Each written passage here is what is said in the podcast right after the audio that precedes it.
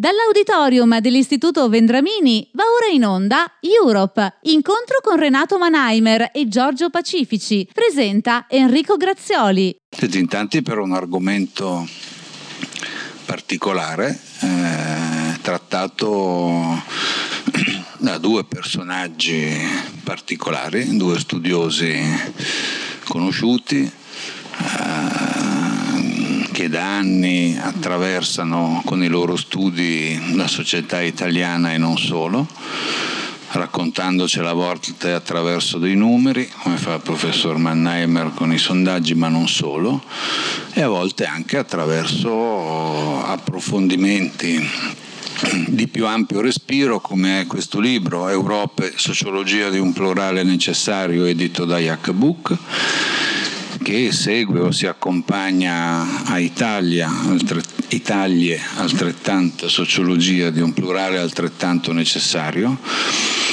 mm, per non fermarci a una definizione solo geografica, solo giornalistica, eh, solo in molti casi eh, semplicemente sbrigativa o emotiva come ci capita di incontrare ascoltando i politici parlare, eh, frequentando, sfiorando, lasciandoci contagiare da quel brusio sempre più forte che è il dibattito che si anima magari attraverso i social network e che fa ormai da, sen- da sedimento importante anche del dibattito politico. Questo è un viaggio attraverso le Europe, quindi non una cosa sola. Uh, Europe prese in considerazione non da un punto di vista geografico un nord, un sud, un est e un ovest, ehm, senza considerare tanto la, la, storia di appartenenza all'Unione Europea dei singoli paesi, cioè il gruppo che storicamente fece nascere questa cosa, che ogni tanto non, non riusciamo bene a definirla e ci, ci, torna in mente il termine cosa, oppure quelli che sono entrati successivamente e, e consideriamo anche che ce ne sono diversi ancora in lista d'attesa, per così dire. Se pensiamo alla non lontanissima ex Jugoslavia, sono ancora numerosi paesi che stanno in qualche modo tentando di avvicinarsi, un po' respinti, un po' attirati qualche volta, ma insomma è un'altra questione che rimane in sospeso. Eh, Renato Mannheimer e Giorgio Pacifici hanno ragionato su un'Europa divisa in cinque aree, provo io a sintetizzarla al volo, poi voi li spiegate, che ci danno una rappresentazione di come si scompone, non tanto per latitudine e longitudine, per appartenenza a un singolo paese, la società europea ed è eh, un, una differenziazione attraversata da trasformazioni continue, da sconvolgimenti negli ultimi anni e lungo la quale però si può ritrovare la traccia per capire cosa sta succedendo, cosa non sta succedendo, quali sarebbero gli auspici di molti di questi popoli e quali problemi sul terreno. Eh, le cinque aree sono, vado davvero in sintesi velocissima, poi ci spiegheranno loro meglio, l'area del benessere a cui appartengono persone, diciamo così, eh, con un reddito non, non, direttamente dipendente dal lavoro, diciamo quelle più al riparo da ogni conseguenza economica, e l'area della garanzia, cioè delle persone che hanno uno stipendio fisso o una pensione e che quindi sono relativamente al riparo da questi scossoni. L'area della creatività a cui appartengono i lavori come quelli artistici, come quelli della ricerca scientifica, non sempre ben definita in quelli che sono gli indicatori eh, economici che comprendono le varie categorie. E poi le due aree dove si manifestano la maggiore difficoltà, quella dell'incertezza, cioè delle persone o che hanno perso il lavoro o che stanno rischiando di perderlo, per le quali la povertà è una minaccia ed è un'area sempre più ampia e poi l'area del malessere in cui confluisce senza confine eh, chi la povertà la sta già vivendo, i giovani che non hanno di fronte a sé nessuna possibilità di entrare nel mondo del lavoro come avevano immaginato di fare e che quindi cadono in altre strade. Tutto questo non è statico, tutto questo è in continuo movimento, mm, tutto questo produce nel dibattito politico e nelle scelte o non scelte di chi governa questi paesi e l'Europa mm, dei comportamenti diversi, di cui pochissimi a oggi in Europa alla fine comunque si dicono soddisfatti.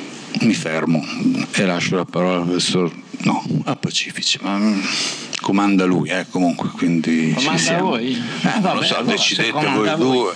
Senti, allora, il, hai descritto molto bene queste aree, non è il caso di ritornarci. Queste aree come si sono formate? Si sono formate dalla dissoluzione delle classi sociali, delle classi sociali preesistenti C'erano una volta la borghesia, c'erano una volta le classi medie, c'era una volta un proletariato, una classe operaia, c'erano una volta tutte queste cose.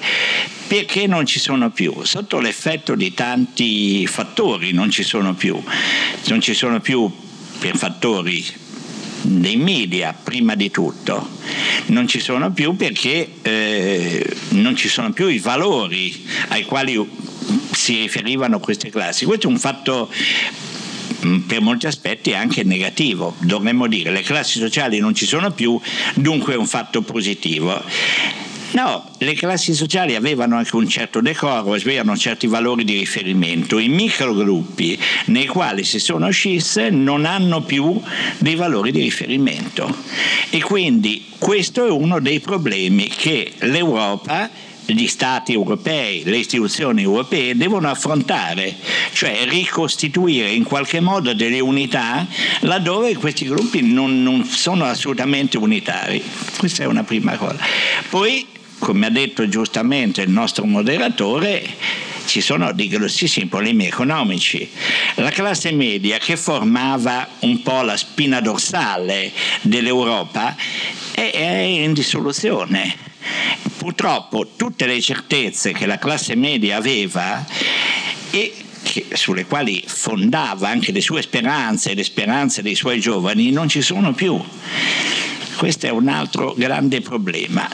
Io direi che c'è un problema che presiede a tutto ed è quello di una grande crisi di classe dirigente ci troviamo di fronte a una crisi di classe dirigente di cui tutti voi, tutti noi abbiamo esperienza tutti i giorni, ma ne abbiamo esperienza come crisi della classe dirigente della politica. La classe dirigente è in grande crisi anche nel sindacato, nell'industria, in tutti i sistemi di rappresentanza. C'è questa... perché? Forse perché non si è preparata sufficientemente, forse perché, come dicono alcuni, è sottoposta a un fortissimo personalismo. Comunque, senza voler indagare sostanzialmente troppo i motivi per i quali questa classe dirigente è in grande crisi, il fatto è che è in grande crisi. È in grande crisi solo in Italia? Questa è la domanda. No, è in una grave, profonda e progressiva crisi anche in quasi tutti i paesi europei che ci stanno vicini. Questo non è un fatto confortante, cioè il fatto che i nostri vicini stiano male e stanno male sotto questo profilo non, non è un fatto assolutamente positivo. Io vorrei dire che uno dei problemi che dovremo affrontare è certamente la ricostituzione di una classe dirigente. Non vi so suggerire come, forse il mio amico e collega Renato Mannheimer qualche idea ce l'ha sulla ricostituzione di questa classe dirigente. Io vorrei dire che ancora una cosa, poi riprendiamo questi temi, che la crisi dei valori è, delle, è uno dei motivi forti della crisi della classe dirigente, cioè non ci sono valori ai quali stare mh, ancorati. E, mh, evidentemente c'erano all'interno dei partiti dei valori, all'interno dei sindacati c'erano dei valori, che erano i valori di riferimento, questi valori non ci sono più.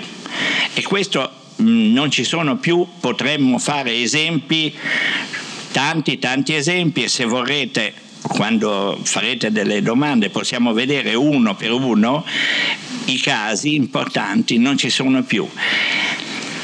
Io vorrei dire una cosa, Il, l'indebolimento dei partiti ai quali molto spesso si è inneggiato, eh, molti erano contenti che i partiti, da partiti con struttura molto forte, il partito che aveva una mano su tutto, si sia arrivati a un partito sempre più tenue, sempre più debole, è una cosa che ha fatto piacere a tanti, l'abbiamo rincorsa tanto. Secondo me è uno dei fatti sui quali bisogna riflettere.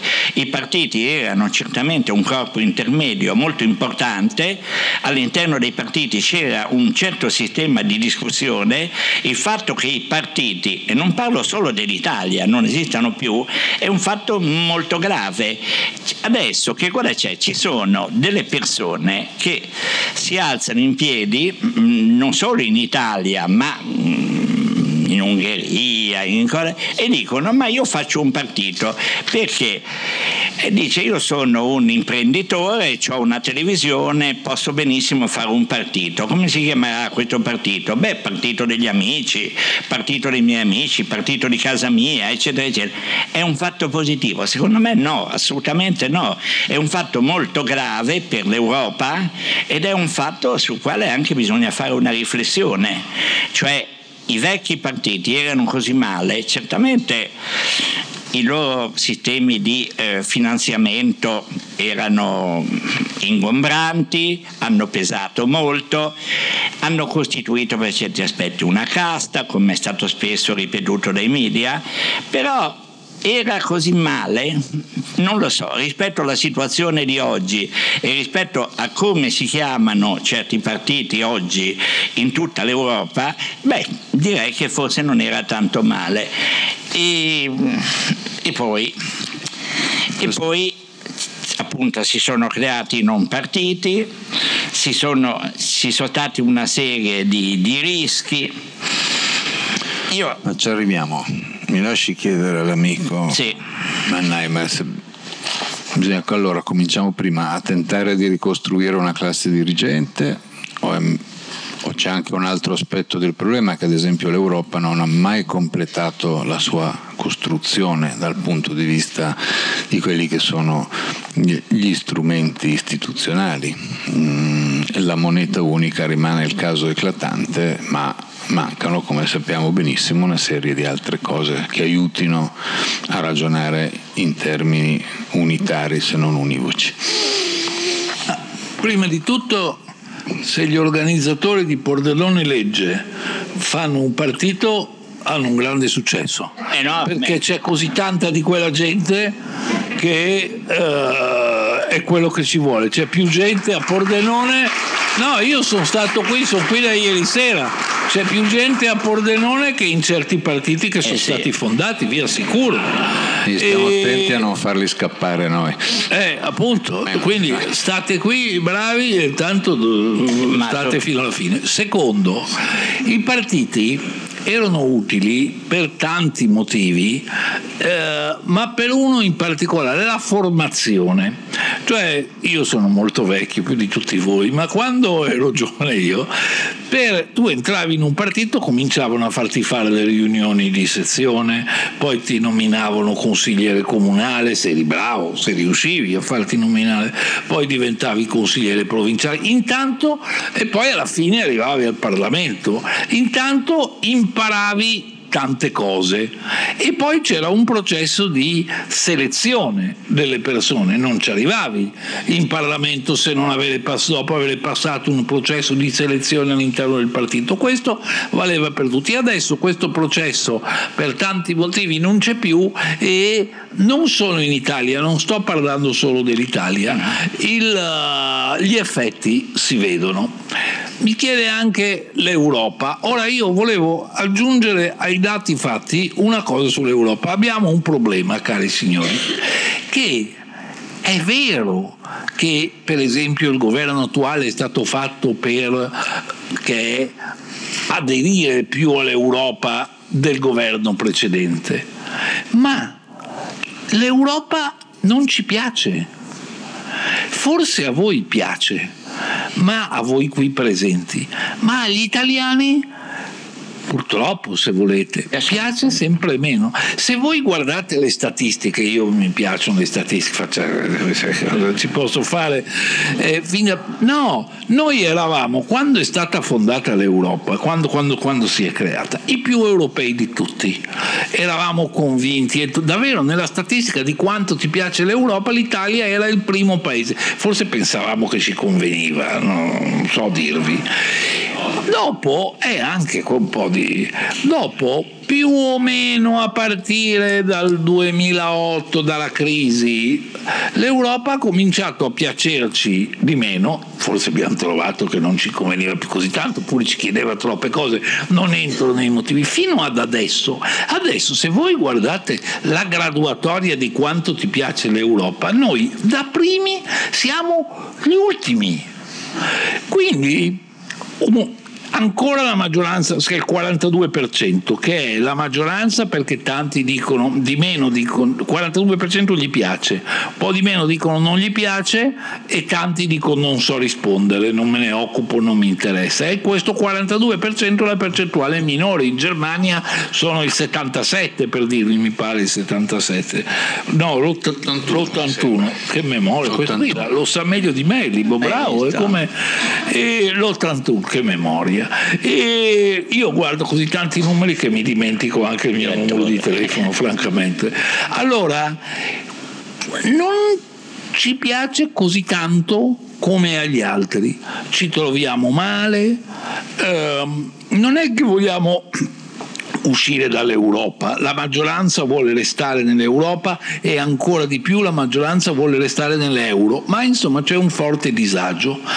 Questo spiega il perché il tema dell'Europa e del contro dell'Europa abbia avuto e abbia tuttora, perché adesso c'è un momento di sopimento della campagna elettorale, ma tornerà fuori eh, così tanto successo, così come ha avuto successo, qual è il problema principale dell'Europa, secondo voi, secondo i cittadini, non solo italiani, ma specie italiani, l'immigrazione. Per questo l'immigrazione ha avuto così tanto successo come argomento elettorale. All'Europa si rimprovera di i più cattivi dicono di non darci abbastanza, invece ci dà tantissimo. La realtà è diversa, eh? l'Europa ci dà tantissimo, solo che non si sa abbastanza. E poi di essere burocratica, effettivamente un po' burocratica. Eh, se siete andati a Bruxelles avete visto questi innumerevoli uffici che hanno, quanti dipendenti ha l'Unione Europea? 40.000, non mi ricordo. Non lo so quello. 40.000, come una cosa finalmente so. l'ho preso in 29 invece di 30.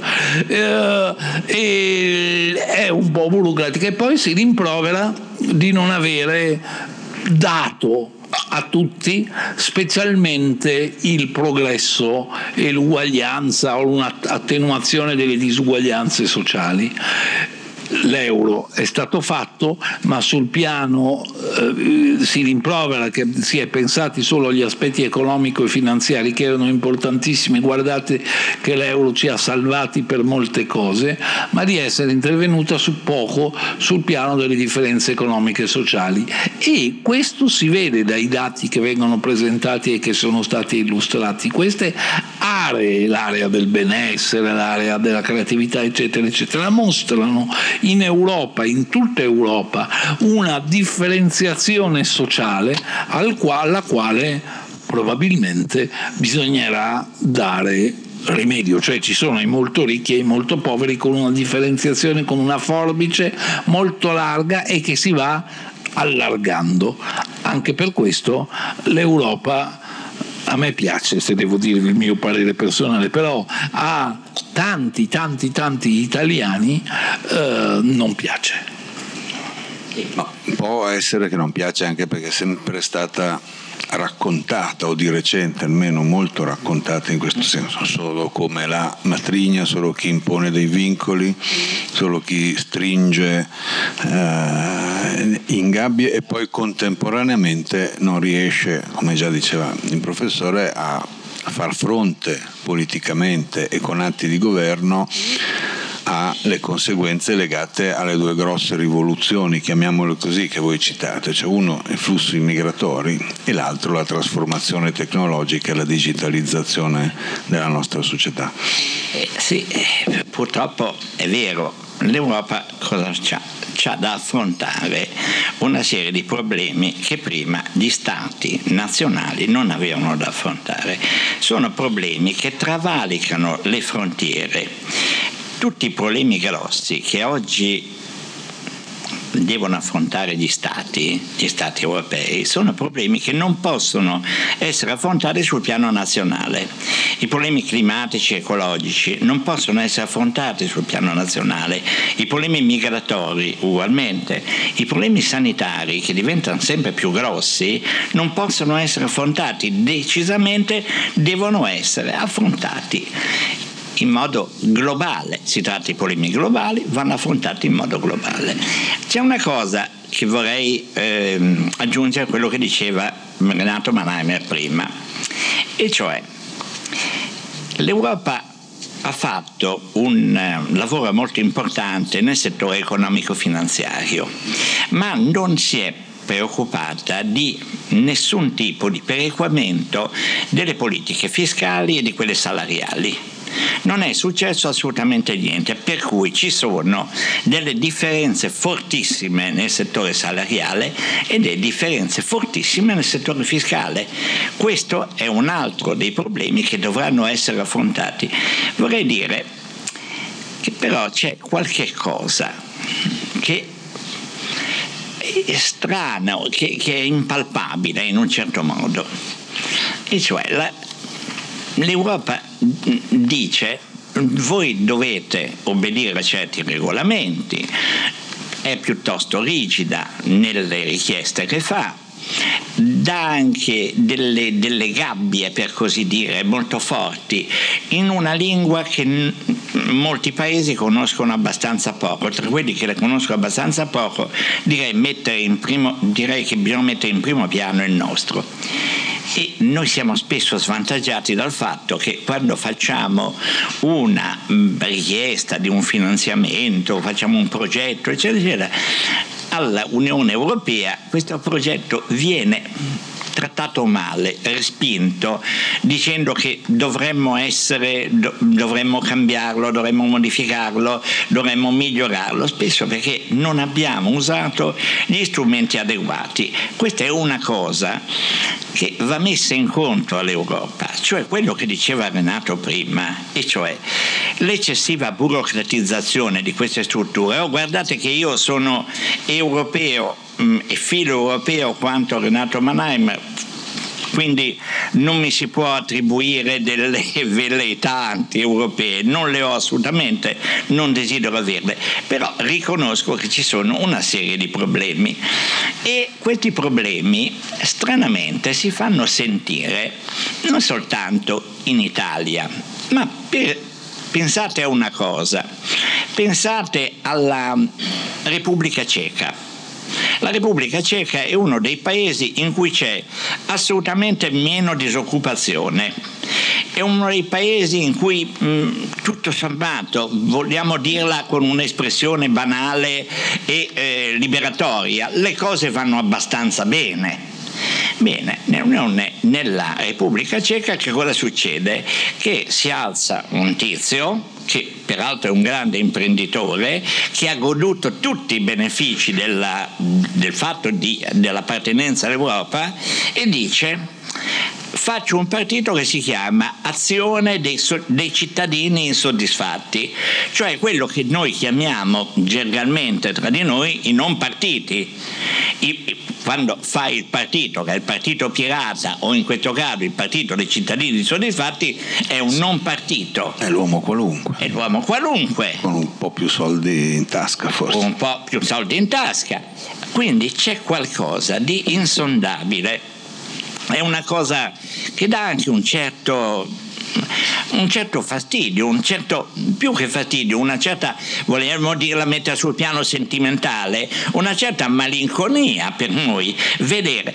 E perché cosa è successo? Che l'Europa non ha fatto abbastanza sul piano, se volete, della cultura, della storia, del far vedere il cammino che stavamo facendo e invece ha pensato che fosse molto importante che il calibro delle carote fosse uniformato e questa è la solita battuta che noi facciamo, uniformiamo il calibro delle carote e non pensiamo alla storia, non pensiamo alla nostra vita comune. Mi sembra un fatto abbastanza um, importante e abbastanza significativo. Che cos'è che si dovrebbe fare? Qui eh, di nuovo ricadiamo in quello che dicevamo prima, formazione, formazione di un'altra classe dirigente, anche di una classe dirigente europea, che dovrebbe assumersi un po' questi compiti. Come può farlo? Eh, qua siamo veramente siamo all'ascolto, siamo tutti all'ascolto, non c'è una ricetta, probabilmente bisognerebbe fare delle scuole di formazione, come diceva prima Renato, e cioè bisognerebbe fare delle scuole in cui si dice non non come vanno stesi, come vanno seguiti certi parametri, ma si dice esattamente come deve essere vissuta una certa realtà. Ecco, questa è una delle cose che io trovo le più preoccupanti. Oh, tra l'altro, questi non partiti una delle cose che fanno è parlare sempre di libertà e democrazia diretta. Il partito de, di Tonio Okamura, che è un altro leader che viene dal che viene dall'economia, il partito di Tonio Okamura cosa dice? Dice che bisogna fare la democrazia diretta. Stiamo molto attenti. La democrazia è certamente una cosa difficilmente definibile e che deve, essere, deve seguire un processo di revisione, però quando si parla di democrazia diretta bisogna stare molto attenti già un po' sfiorato l'argomento a queste parole, ma mh, mm, chi, chi, cavalca di più l'anti-europeismo sono quei partiti che ormai però sono diffusi in, in tutta l'area europea che possiamo sintetizzando comunare sotto il termine sovranista o ancora meglio populista. Eh, intanto vorrei la vostra definizione di populismo, siccome ogni tanto il, il, dibattito si riapre sull'accezione positiva e negativa di questo termine, che invece secondo me è molto preciso, però lo lascio a voi. E secondo quanto pensate che possa incidere questa onda di consenso che comunque eh, qua e là si ferma a un certo punto, non arriva mai dove qualcuno in tanti teme o temiamo, però si sente e condiziona comunque pesantemente il, il processo di integrazione europea.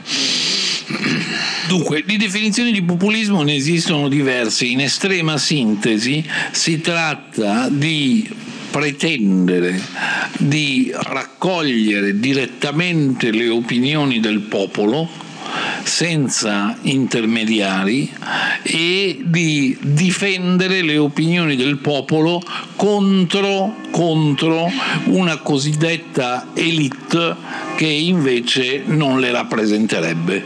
Allora dire io ce l'ho su con i politici, uh, basta politici, diamo la voce al popolo, è una cosa che uh, si può chiamare populismo e che piace, e che piace molto. In sé, sarebbe, Anche, in, sé, eh? in sé sarebbe molto bello. Non ho capito. In sé sarebbe molto bello. No, in linea no, teorica. No, no, secondo me in sé è sbagliato perché almeno nelle democrazie rappresentative gli eletti dovrebbero avere loro, dopo averci pensato, la voce in capitolo. Se io vi chiedo se il suono di queste campane è troppo forte, uh, una cosa è l'opinione uh, vostra immediata, una cosa di chi ha fatto gli studi sull'effetto delle campane, bisognerebbe e poi quelli di voi con il tono di voce più alto potrebbero prevalere, eccetera. No, eh, nella democrazia rappresentativa l'esistenza dei politici, io lo dico, poi voi tanto da, da lì non potete farmi del male, è sacrosanta. Salire, eh? Solo che si è sviluppata nel nostro e in altri paesi una veemenza come se tutta la colpa fosse dei politici. La colpa non è dei politici o di alcuni politici e anche dare la voce al popolo può dare luogo alle pulsioni più basse. La gran parte del popolo parla eh, con la pancia, se si tratta... Sì, no, interrompimi pure, io dopo vado avanti. Parla, eh, parla Ora, se voi dite, ci sono, io nei miei sondaggi trovo anche tanto rancore, andiamo contro quelli là che se non c'erano quelli là io non ero nella condizione in cui ero. Spesso non è vero, non è così. Allora, dare una voce, questa è una mia opinione, al popolo direttamente può essere una cosa utile se ci sono delle regole, sbagliata se non ci sono delle regole. Eh, ci sono dei politici bravissimi che con le nuove tecnologie riescono a trovare quegli argomenti che sono i più sentiti dal popolo utilizzando i social media. Questo è fantastico. Loro riescono, io li ho visti in azione, certi uffici che usano i social media, si mettono lì la mattina, studiano qual è la tendenza del giorno, trovano uno slogan, deve essere facile perché ragionamenti, già qui stiamo facendo ragionamenti troppo complicati. Sì, sì. Ragionamenti complicati non passano, traduci questo in uno slogan facile e nella stessa stessa giornata, dopo aver fatto l'analisi dei sentimenti, la metti sui social media. Questo funziona benissimo, possibilmente personalizzandoli. Mi dicevano ieri che in America hanno raggiunto delle vette straordinarie, dato che attraverso i social media si sa tutto di voi, che ristorante vi piace, se avete l'amante, come si chiamava tuo nonno. Se tu mandi un messaggio dicendo nel nome di tuo nonno Giuseppe io voglio ristare e si può può fare. Io voglio ristabilire la democrazia come la voleva tuo nonno. Tu, Giuseppe, come fa? Ma allora si interessa di me questo politico. Ecco, in questo modo riesci ad avere il consenso. Questo è tutto il contrario della democrazia rappresentativa, ma è quello che abbiamo adesso con questo potere immenso vi confesso che io mi diverto da pazzi nei social media, tutti i giorni io vado su Facebook a guardare, però eh, quelli di Facebook a questo punto sanno tutto di me, anche quello che mia moglie che la seduta non sa e spero che non glielo dicano. Europe, incontro con Renato Manheimer e Giorgio Pacifici. E speriamo. E questo è il futuro, signori. Quando mi chiedete se il populismo avrà dato successo, abbiamo avuto una battuta d'arresto con le elezioni europee a livello europeo. Abbiamo avuto una battuta d'arresto italiana, ma secondo me, io non ne ho mai azzeccata una, quindi non prendetela come previsione. Secondo me questa idea di dare la voce diretta al popolo coltivando le cose più eh, eh, nella pancia e, e, talvolta semplicistiche e utilizzando i social media ha un suo futuro cui dovremo, cui dovremo fare fronte. Un futuro molto nero, eh? Non è un futuro, un futuro bello, eh? Cioè la previsione che fa Renato, alla quale io mi associo, non è una previsione positiva, è una previsione secondo me molto negativa.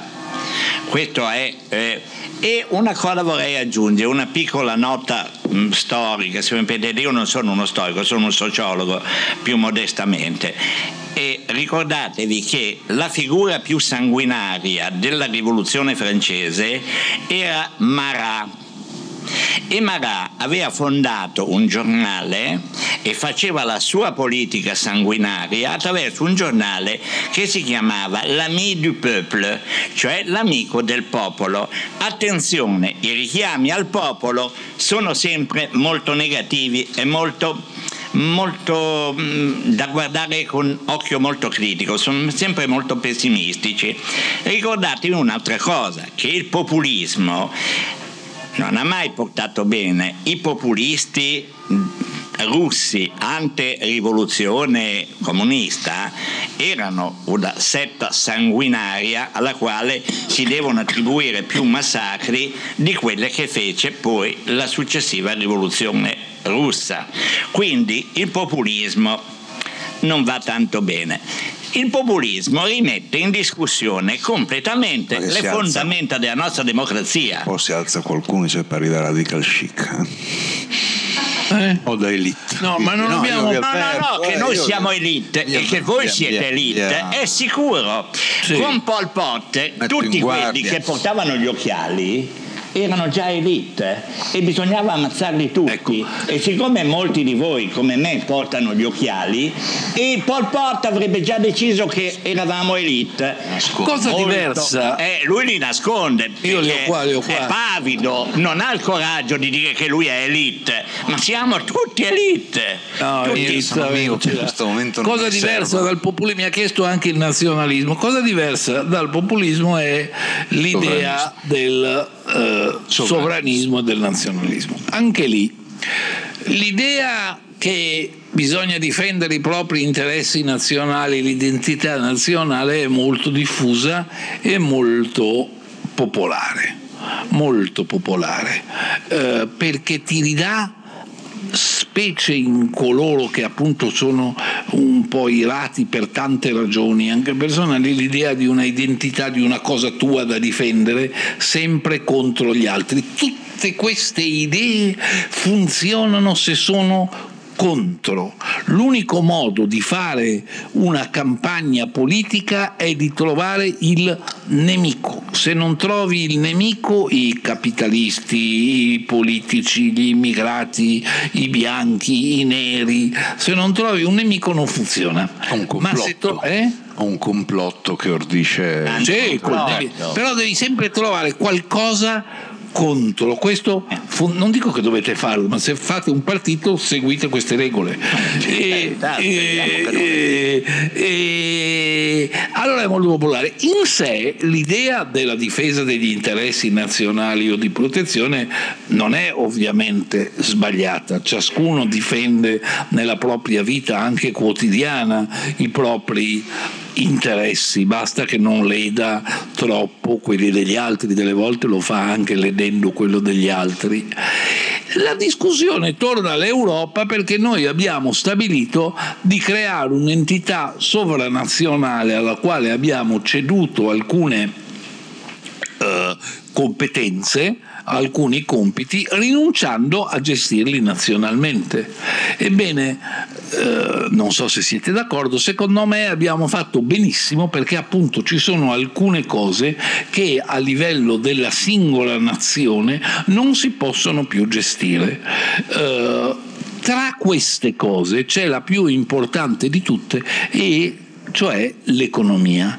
Con la globalizzazione eh, sia dei mercati sia specialmente dei mercati finanziari e l'esistenza di aziende globalizzate, di aziende globalizzate, eh, il cui fatturato supera quello del nostro PIL nazionale, Amazon e tutte queste, eh, gestire l'economia e i problemi dell'economia singolarmente in singole nazioni è diventato una cosa eh, impossibile. Se ne è resa conto l'Inghilterra, adesso che vuole uscire si dice che piomberà in una grande crisi. Quindi abbiamo fatto benissimo e ogni appello a rinunciare, ogni appello a mantenere i nostri interessi nazionali contro l'Europa, eh, secondo me è infondato e sbagliato, però funziona molto perché se indichi l'Europa come nemico già piace poco come vedete dalle statistiche,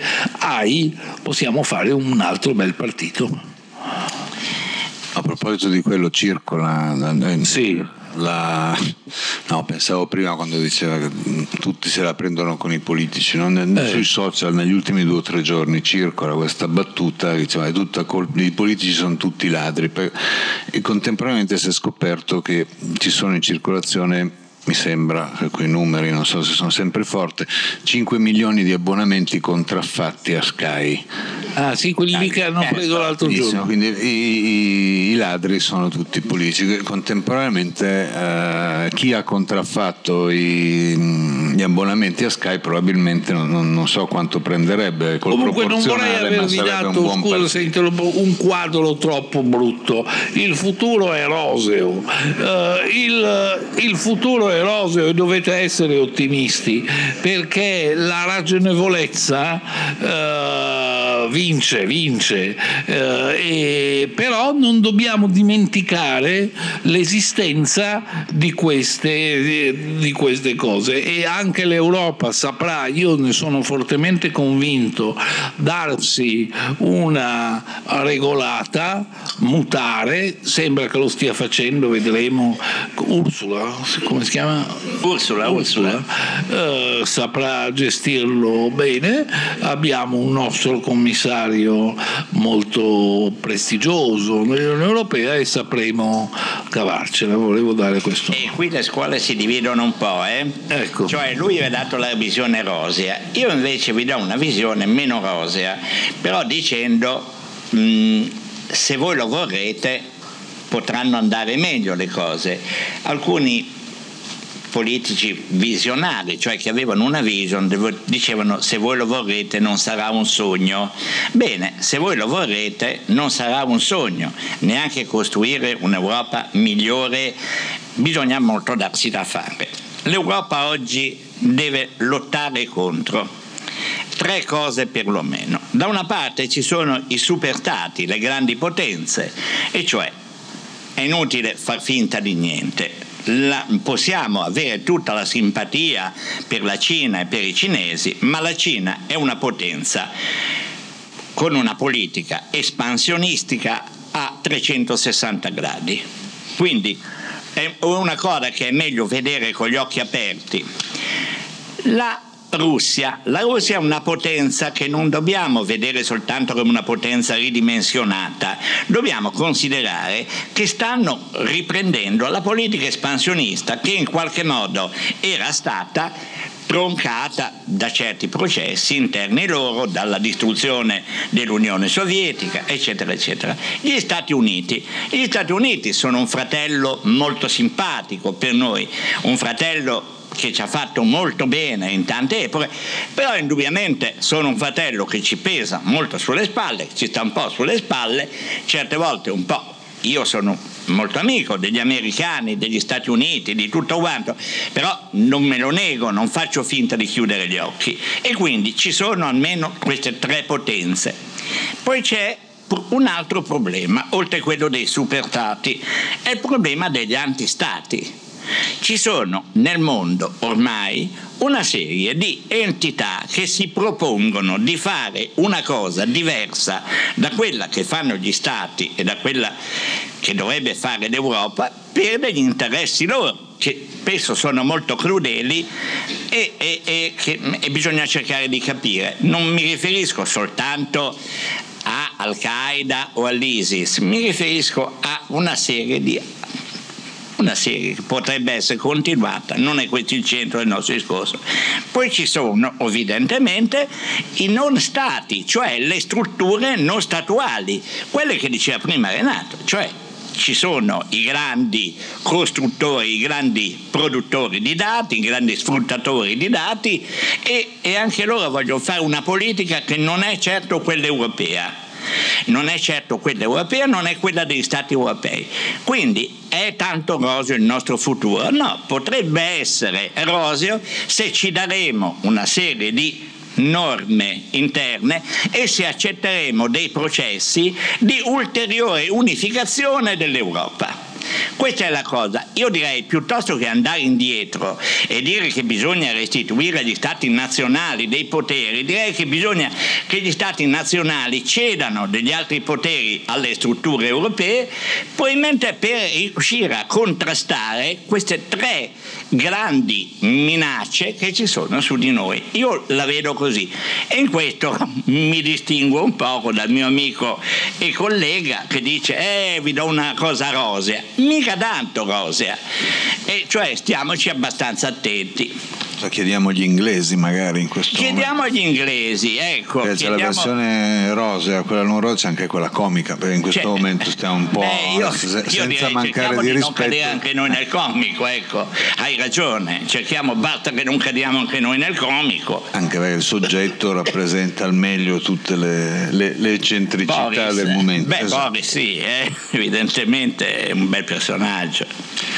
Va bene, Mm, abbiamo un quarto d'ora ancora. Ehm, ci farebbe molto piacere se qualcuno avesse qualche curiosità da togliere, se non fosse d'accordo con qualcosa di ciò che è stato detto fino ad ora. Prego. E a proposito di Brexit, no? Eh, la possiamo vedere come una eh, rivincita dell'Europa, la Brexit. Eh, io mi occupo di vendite di prosecco. Oh, che Sono bravo. per certo che per 20 giorni, un mese, due mesi non si potrà vendere nulla perché non arriverà nulla. Pazienza prosecco, ma il problema saranno le medicine. E Beh, il prosecco è una medicina per tante cose. sono d'accordo. Eh, Bene, un punto. Che per lavoro purtroppo ho questo problema, dico pazienza per me, però c'è questo problema, cioè è inutile che eh, forse le persone che non frequentano questi ambienti, cioè i trasportatori, questi non avranno neanche, non sapranno come sdoganare, si troveranno in un, in un caos indicibile di fronte a persone che hanno la necessità di prendere medicine ogni due ore. C'è una responsabilità da parte di certe persone che è veramente ridicola. E quindi eh, la seconda domanda che devo fare mi sembra che in tutto questo alla fine eh, l'unico valore o disvalore che c'è oggi è l'avidità umana. Vediamo la crisi che c'è stata nel 2008 vediamo quelli che sono questo parlare con eh, eh, di pancia da parte de- Inglese. del popolo, eccetera, eccetera. Ecco, io, io vedo fondamentalmente che in fondo è l'avidità umana che spinge l'uomo a dire chi se ne frega, mentre eh, ecco, i valori non, non riesco a vedere delle agenzie eh, sovranazionali, cioè il vostro discorso è interessantissimo, io ci credo anch'io nell'Europa, però faccio fatica alla fine a vedere eh, dei riferimenti. eh. Grazie. Magari c'erano, quindi partiti eccetera. Io, io, guardi, eh, il suo discorso lo condivido per molti aspetti. Per quanto riguarda il Prosecco sono d'accordo con Renato. C'è assolutamente, siamo tutti a favore del Prosecco italiano. Le dirò di più, se lei me ne manda una cassa, io ne avrei bisogno, io ne avrei bisogno per un ricevimento che devo fare tra poco. Saprebbe come sdoganarla. Prossimi, e, e quindi io lo sdogano subito. Saprebbe com- Però dove- come- eh, direi che questo fatto che lei mette in luce è importantissimo, la mancanza di una così diciamo sinteticamente di un'agenzia dei valori che ponga un po' al riparo da questa avidità, sono d'accordo con lei, però il discorso a questo punto diventa filosofico e diventa un discorso che andrebbe fatto uno ciascuno, uno per uno. Per quello che vi dicevo, se voi lo vorrete non sarà un sogno, cioè lei ha ragione, lei per lavoro si deve occupare di questo, dedichi anche un po' di tempo, un decimo del suo tempo, un, un ventesimo, proprio alla costruzione dell'Europa, dicendo io che lo vedo tutti i giorni, che me ne occupo tutti i giorni, vorrei che si andasse di più verso l'Europa, non soltanto per il mio vantaggio personale, ma perché penso anche a quella povera gente che deve prendersi ogni due ore una certa medicina e che adesso non saprà come fare. Però Posso aggiungere una cosa? La Brexit è un'espressione della volontà popolare. C'è stato un, momento, adesso ci arrivo, c'è stato un referendum e nel referendum la maggioranza ha votato per la Brexit. Voi dite, e dicono gli inglesi, eh, ma io quel giorno credevo che il risultato sarebbe stato un altro, non ho votato, oppure eh, ma non lo sapevamo, eh, ma adesso il risultato sarebbe diverso. Allora vi eh, voglio mettere al corrente di una questione di metodologia della ricerca dei sondaggi. Se io faccio un sondaggio avessi fatto un sondaggio allora vuoi uscire dall'Europa? Lì la maggioranza diceva di no per la verità degli intervistati, ma avrei trovato grande cose di sì perché la gente queste cose non le aveva pensate, non aveva pensato alle medicine, al prosecco e a quant'altro. Allora, cosa si fa spesso? Si fanno delle cose che si chiamano sondaggi informati. Si prende un campione di persone come voi, si mette in una sala e gli si chiede di votare vuoi o no il rumore delle campane. Loro votano, dopodiché ci sono degli esperti che gli parlano e spiegano il pro e il contro alla Brexit o al rumore delle campane e dopo aver ascoltato questa gente rivotano e spesso, io ne ho fatto tanti di questi e spesso rivotano in maniera diversa avendo ascoltato le buone ragioni. È questo il limite del populismo, è che spesso avendo tante cose da fare uno non ci pensa a tutte le implicazioni della propria, le implicazioni della propria scelta ed è quello che è successo in Inghilterra ed è per questo che alcuni vorrebbero rivotare. Quindi attenti al populismo perché non tutti hanno il tempo o la voglia di approfondire i diversi, i diversi temi. Il problema rimane quello di conoscenza, cioè, sì. poi, poi per, avessero conosciuto bene la situazione gli inglesi, forse votato. per avidità magari, per la, per, per la, stessa avidità di cui giustamente parlava lei prima, avrebbero votato diversamente, perché una volta che ti sono chiari davvero i vantaggi e gli svantaggi e non pensi solo a quelli che magari ti sono stati raccontati in campagna elettorale oppure hai colto nel discorso quotidiano con il tuo collega, con il tuo vicino di casa, con il tuo parente, facendo un bel minestrone delle paure, paura, delle incertezze e dei dubbi, ti fermi a quel livello di conoscenza. Qualcuno lo usa molto bene, lo moltiplica per 10, questo è il, il populismo oh, oh, in prima istanza e poi i risultati sono quelli. C'era un altro... Ecco. Abbiamo visto il mese scorso il, il, nostro Presidente della Repubblica, che rappresenta tutta la nazione, cercare una soluzione alla crisi di governo le segreterie dei partiti trovarsi giorno e notte per trovare una soluzione e 60 milioni di italiani con il fiato sospeso. Dopodiché trovata, non dico la soluzione, ma una soluzione, questa soluzione è stata data in pasto diciamo, a una piattaforma dove una minoranza di italiani aveva in qualche modo il potere di, di ribaltare tutto quello che era stato costituzionalmente confezionato. Io volevo chiederle se secondo lei questo tipo di consultazioni o piattaforme hanno una ragione di essere, di esistere eh, in nome della libertà di espressione o e dove si va si va o se dovrebbe esserci un blocco in qualche modo giuridico a questo tipo di manifestazioni che possono anche sovvertire i percorsi costituzionali. Ok, chiaro. Dunque, eh, le dico il mio parere allora, primo, il risultato era abbastanza scontato perché le tecniche di voto sul web sono regolabili, diciamo così. Secondo, molti hanno protestato a ragione perché eh, uno non può affidare a una piattaforma privata il ribaltamento di una decisione eh, già presa dalle istituzioni. E questo è un argomento politicamente giusto, cioè non puoi affidare. Poi terzo io non vieterei nulla, io sono un po' contrario ai divieti, eh, certo l'opportunità politica avrebbe voluto che questi ragionamenti si facessero prima che il Presidente della Repubblica avesse già deciso e affidato, e affidato l'incarico.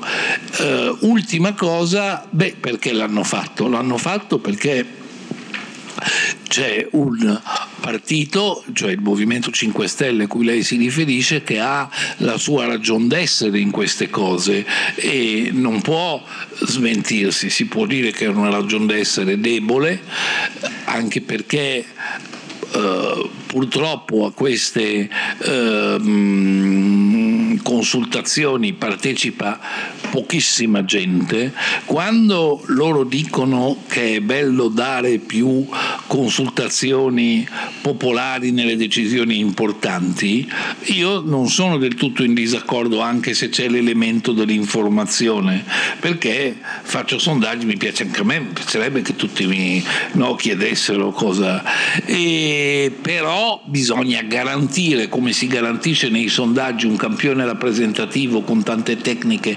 statistiche per il modo che votino al nord e al sud i grandi, i piccoli, i maschi, le femmine, i biondi e i bruni, che anche lì ci fosse più partecipazione. Però diciamo era una cosa ehm, politicamente eh, inopportuna. A proposito del governo però bisogna ricordare come i sondaggi hanno mostrato che forse anche per questo questo governo diversamente dai precedenti non ha avuto la luna di miele, di solito i governi quando c'è un nuovo governo l'elettorato è entusiasta, gli piace, come nella luna di miele. Delle volte poi la luna di miele finisce bene, nella maggior parte dei casi, quelle personali dico, delle volte finisce male, quelle del governo di solito tendono a diminuire. Ebbene, questo governo ha dei valori di popolarità già diminuiti per tanti motivi, comunque più bassi di quelli che so, di solito accadono quando partono i governi. Ma ve lo dico come dato di informazione, non vorrei trasformare questa nostra riunione in una riunione politica perché di questo non siamo qui per questo. No, chiamiamo Renzi. Sì. Com'è? Se no chiamiamo Renzi giusto volete. per raggiungere qualche difficoltà al percorso. Altri Posso- guardi, ce l'ha. Io è? posso? Sì, sì. Certo Mo-. Posso solo dico una cosa molto velocemente.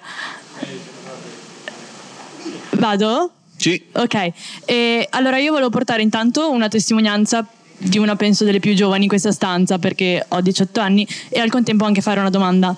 Nel senso che io ho notato che i ragazzi giovanissimi, quindi della mia stessa età ma anche più piccoli, sono nella maggior parte anti-europei, perlomeno in, in Italia, non sto parlando, cioè io non so i dati, non conosco i dati, ma questo l'ho colto parlando di politica, facendo politica ho notato che molti ragazzi eh, hanno una visione molto pessimistica di quello che è Europa. E questo è perché non sanno i vantaggi, non sanno i vantaggi della sanità, non sanno i vantaggi di viaggiare, di poter viaggiare liberamente.